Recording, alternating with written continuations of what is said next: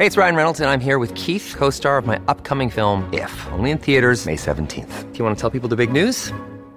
All right, I'll do it. Sign up now and you'll get unlimited for fifteen dollars a month and six months of Paramount Plus Essential Plan on us. Mint Mobile punto com slash switch. Upfront payment of forty-five dollars equivalent to fifteen dollars per month. Unlimited over forty gigabytes per month. Face lower speeds. Videos at four eighty p. Active Mint customers by five thirty-one twenty-four get six months of Paramount Plus Essential Plan. Auto renews after six months. Offer ends May thirty-first, twenty twenty-four. Separate Paramount Plus registration required. Terms and conditions apply if rated P G.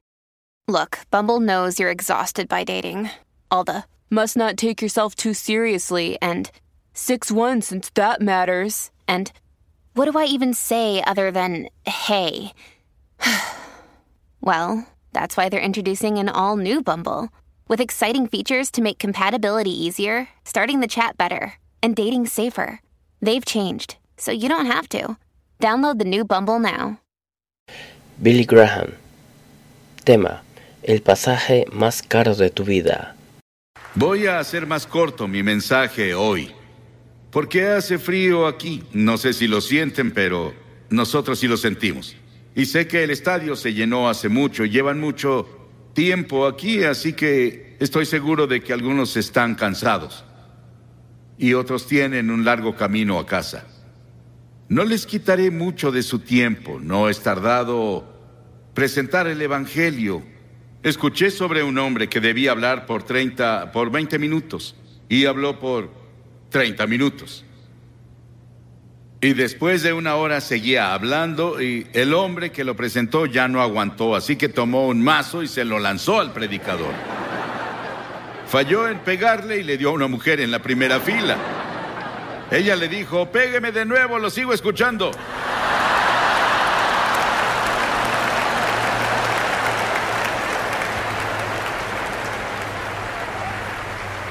Gracias.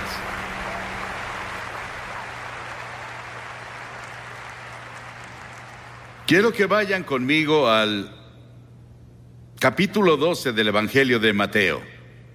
Capítulo doce del Evangelio de Mateo, versículo treinta y ocho. Comenzamos.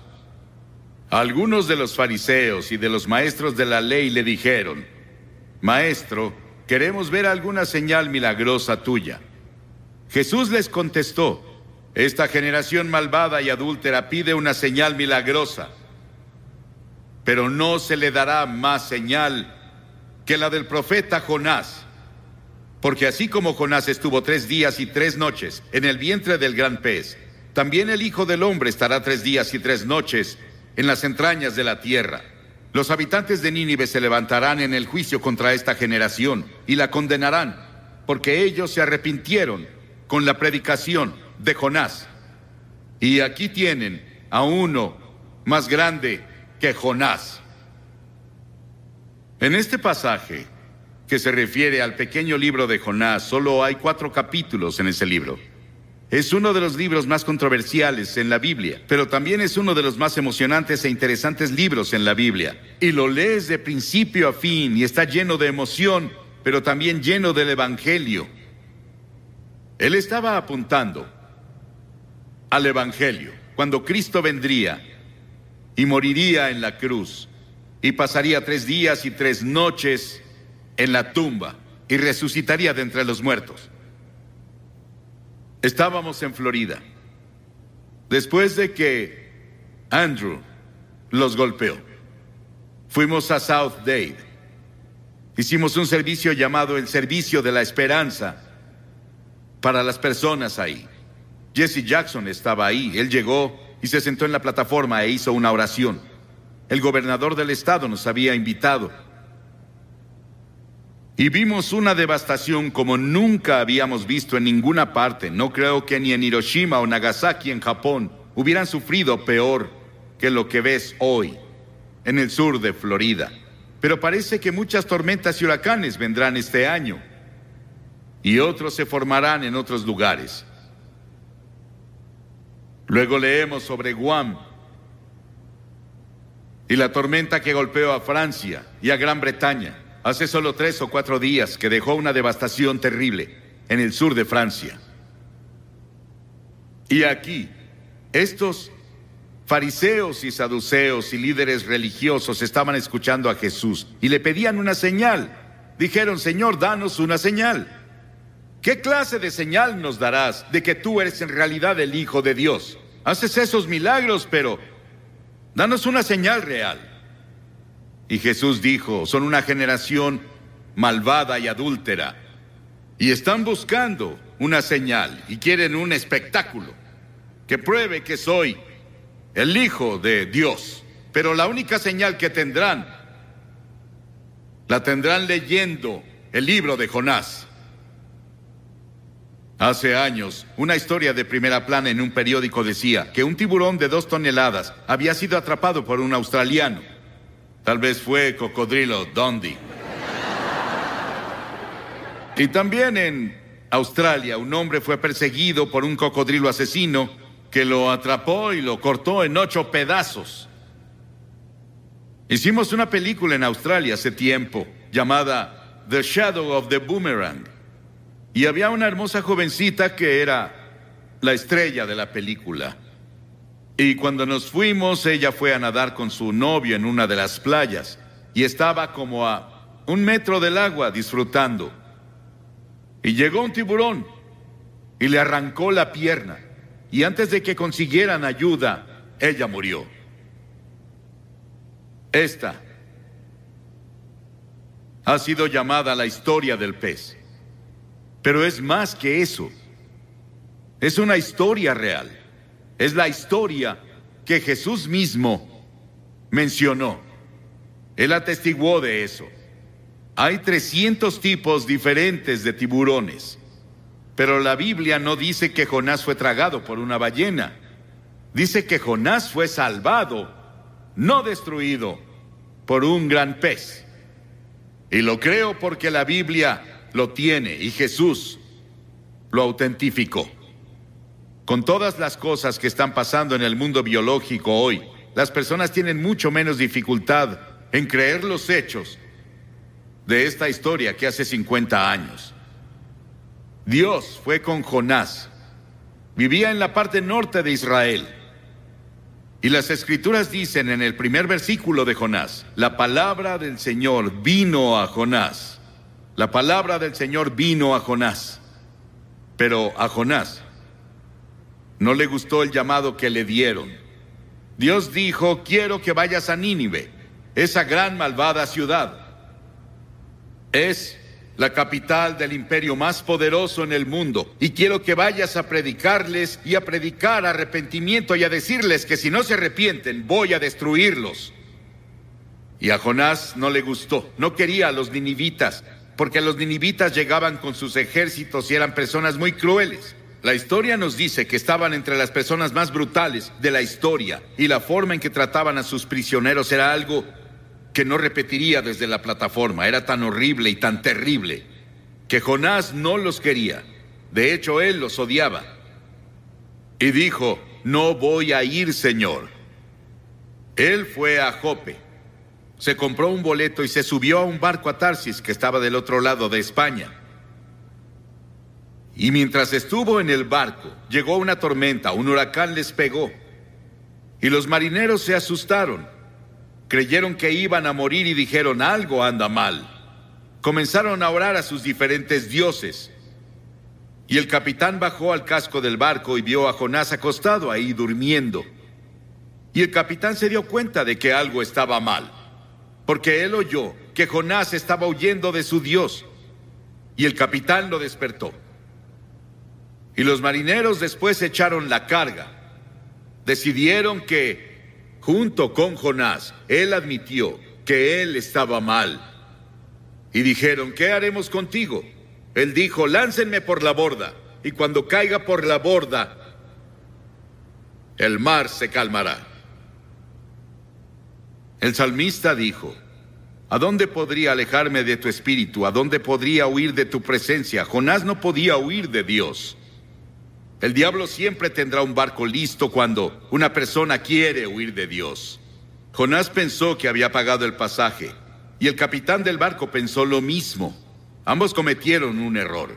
El pasaje más costoso que se paga es cuando navegas lejos de Dios. Entonces sí pagas un precio. La paga del pecado es la muerte. Cuentan la historia de Aaron Burr, quien estaba en Princeton y fue a una reunión evangelística y tuvo la convicción de pecado por dos semanas y se puso bajo las estrellas una noche y dijo: Dios, no soporto esta convicción que pusiste en mí de mis pecados. Si me dejas en paz, no te molestaré nunca. Y desde esa vez nos dijeron que su alma está muerta. Intentó encontrar algo al final de su vida, pero ya era muy tarde. Esos marineros echaron su carga y cayeron sobre Jonás. Y Jonás cambió de opinión, y Dios preparó un gran pez. Tres días y tres noches tuvo para pensarlo. Qué terrible agonía debió sentir. Hay dos formas de encontrar juicio: resistir e ir más profundo en tu pecado, o volverte a Dios. Pedro caminó sobre el agua y comenzó a mirar alrededor. Quitó sus ojos de Jesús y dijo: Señor, sálvame. La Biblia enseña que estamos muertos en transgresiones y pecados. La Biblia dice que eres un cuerpo, pero dentro de tu cuerpo está tu espíritu, tu alma. Es la parte con la que puedes tener comunión con Dios. Y está muerta. Y solo tienes vida por el Espíritu Santo cuando llegas y te arrepientes de tus pecados y recibes a Cristo como tu Señor y Salvador. Dios provee todos los medios de escape, pero tú estás atado de manos y pies por tus pecados. El Espíritu debe venir y cortar las cadenas. Y luego tú saltas a tu libertad. Porque verás, esta historia nos cuenta la historia de la cruz. Que Jesucristo murió en la cruz. Que fue enterrado. Que resucitó. Y está vivo esta noche. Él quiere entrar a tu corazón y cambiar la dirección de tu vida. Y darte paz y gozo como nunca has conocido. El Evangelio de Jonás. El Señor dio una orden y el pez vomitó a Jonás en tierra firme. Y la palabra del Señor vino a Jonás por segunda vez. Dios le dio otra oportunidad. Dios dijo: Ve a Nínive. Y Jonás se levantó y fue a Nínive de acuerdo con la palabra del Señor. Y él clamó y dijo: Comenzó a hablar en Nínive y dijo: Dios los librará por otros cuarenta días. Pero arrepiéntanse, arrepiéntanse. El juicio ya viene. Ese era Dios hablando a través de su mensajero. Ahora Jonás no quería hacerlo. No sentía ganas de hacerlo. Pero estuvo entregando el mensaje del Señor. Y el mensaje de Jonás no daba promesa de misericordia. Era un mensaje de arrepentimiento. Pero las personas de Nínive creyeron su mensaje. Y la Biblia dice que el avivamiento más grande, la mayor campaña evangelística en la historia del mundo, tuvo lugar en Nínive. Era una ciudad de tal vez seiscientas mil personas, más o menos según el comentario que lean. Y toda la ciudad, desde el rey hasta el más bajo, se arrepintieron. El rey se quitó el manto real, bajó del trono, fue a la calle, a la tierra, en cilicio y cenizas, y se arrepintió de sus pecados. Y Dios tuvo misericordia no solo del rey, sino de las personas. Y todas las personas fueron salvadas. Eso podría pasar aquí. ¿No sería maravilloso si Portland, toda la ciudad, todo el estado de Oregón, todo el noroeste, se volviera a Dios?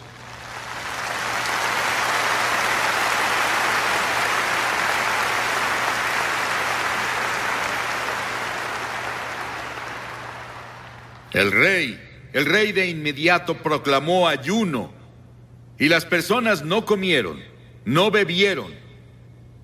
Hicieron ayuno y oraron.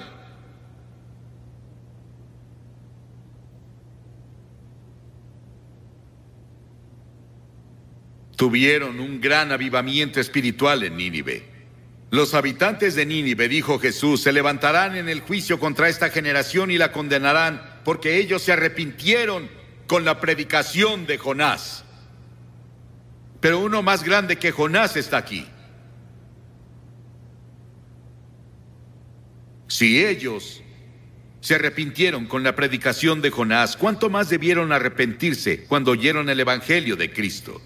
Dios nos está advirtiendo ahora con la enfermedad del SIDA, con los huracanes y terremotos, con la violencia y todo tipo de problemas que ahora están afectando a todo el mundo, nuestros problemas económicos. Todas esas cosas Dios las está usando para hablarnos. Y si no nos arrepentimos y nos volvemos a Él,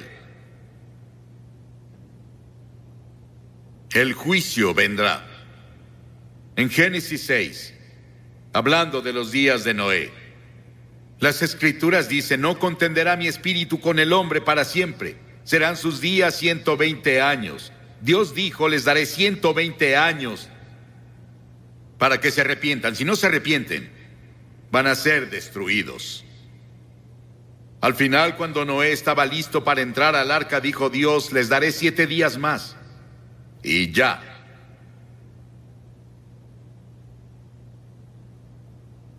La gracia de Dios es más grande que nuestros pecados. Nínive escuchó a un predicador. ¿Cuántos predicadores has escuchado? ¿Cuántos programas de televisión y radio cristianos has escuchado? ¿En cuántos servicios de iglesia has estado? ¿Cuántas Biblias tienes en tu casa?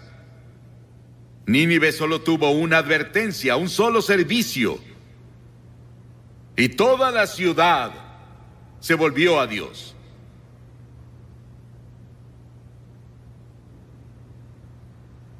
Jonás no estaba feliz con todo eso. Él no quería ver a las personas de Nínive salvarse. Jonás tuvo un momento de debilidad. No era necesariamente un hombre débil, pero un momento de debilidad no prueba que fuese un hombre débil. Muchos tenemos momentos de debilidad. Y muchos hemos hecho algo que no deberíamos hacer en un momento de debilidad, pero si te arrepientes de inmediato y dices: Señor, lo siento, por favor, ayúdame a no hacerlo de nuevo, Él te perdonará. Y Jonás fue al este de la ciudad y se dedicó a sacar su camper y descansar, solo mirando la ciudad desde él se encontraba en las montañas. Quería ver qué pasaba con las personas. Él quería ver si ese avivamiento duraba. Él quería ver si su campaña evangelística duraba.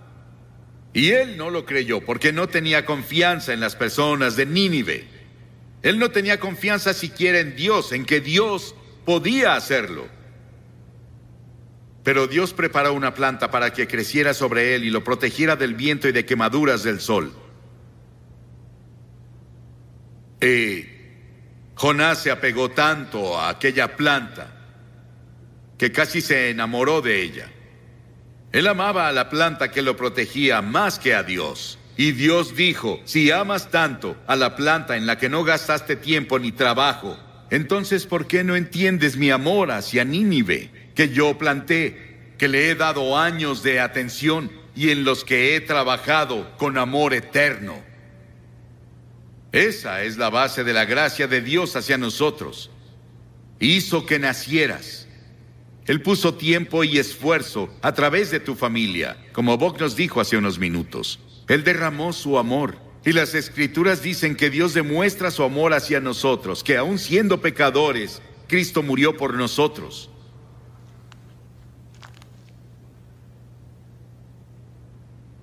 Las cosas que obtenemos de este libro de Jonás. Dios se preocupa por ti. Dios es poderoso y puede usar las fuerzas de la naturaleza para despertarte y llevarte al reino. En Año Nuevo, en mil novecientos veintinueve, Georgia Tech enfrentó a la Universidad de California en el Tazón de las Rosas. En el juego, un jugador interceptó un pase, pero se confundió y corrió en la dirección opuesta. Un compañero lo tacleó. justo antes de que anotara un touchdown contra su propio equipo. En el medio tiempo, todos los jugadores fueron a los vestidores y se sentaron preguntándose qué diría el entrenador. Ese joven se sentó solo, se puso una toalla sobre su cabeza y lloró como bebé. Cuando el equipo iba a volver al campo para la segunda mitad, el entrenador lo sorprendió cuando anunció que los mismos jugadores que iniciaron la primera mitad iniciarían la segunda. Todos los jugadores dejaron los vestidores, salvo este joven. Él no se movió. El entrenador miró y lo llamó de nuevo, y vio que sus mejillas estaban mojadas con grandes lágrimas de hombre. Y dijo, entrenador, no puedo hacerlo. Lo arruiné. He arruinado y deshonrado a la Universidad de California. Me arruiné yo mismo. No podría enfrentar la multitud en el estadio de nuevo. El entrenador puso su mano sobre su hombro y dijo, Roy, levántate y regresa. Este juego solo va a la mitad. Cuando leí la historia dentro de mí dije, ¡qué entrenador! Cuando leí la historia de Jonás y leo la historia de miles como él, digo, ¡qué Dios! Que me da una segunda oportunidad. Y a algunos les está dando otra oportunidad esta noche para darle tu corazón y tu vida a Cristo y asegurarte que si mueres te irás al cielo. Voy a pedirte que te levantes de tu asiento ahora y vengas a pararte frente a esta plataforma y digas al venir, abro mi corazón y le doy mi vida a Cristo. Tal vez fuiste bautizado o confirmado y eres un buen miembro de la iglesia, pero en el fondo no estás seguro. No estás seguro cómo estás ante Dios y no estás seguro de que te has arrepentido o que en verdad por fe lo recibiste como Señor y Salvador. Él te ofrece su misericordia y su amor y su gracia esta noche y dice, te amo. Y voy a pedirte que vengas y dirás, ¿por qué le pides a las personas que pasen públicamente? Todas las personas a las que Jesús llamó, lo hizo públicamente, ¿sabías eso? Cada persona que llegó a Cristo en el Nuevo Testamento fue públicamente. Él dijo, si no estás dispuesto a reconocerme ante los hombres, no te reconoceré ante mi Padre que está en el cielo. Levántate y ven ahora desde arriba en la galería toda esa parte. Y si estás viendo por televisión en otros países o en otro estadio, levántate y ve al frente de tu pantalla como las personas que ya comenzaron a venir. Vamos a esperar. Ora por la persona que está a tu derecha, a tu izquierda, enfrente de ti y atrás de ti. Tal vez nadie ha orado por ellos antes para que encuentren un Salvador. Ora por ellos. Vamos a hacer que toda la audiencia haga una oración en silencio. Pídele a Dios que haga una obra poderosa esta noche en los corazones de muchas personas. Muchas personas ya vienen en camino. Ven. Desde la fila de arriba te tomará un minuto extra venir, así que comienza ya. Si estás con amigos o familia, puedes traer a tu amigo o puede esperarte. O si vienes en autobús, te esperarán.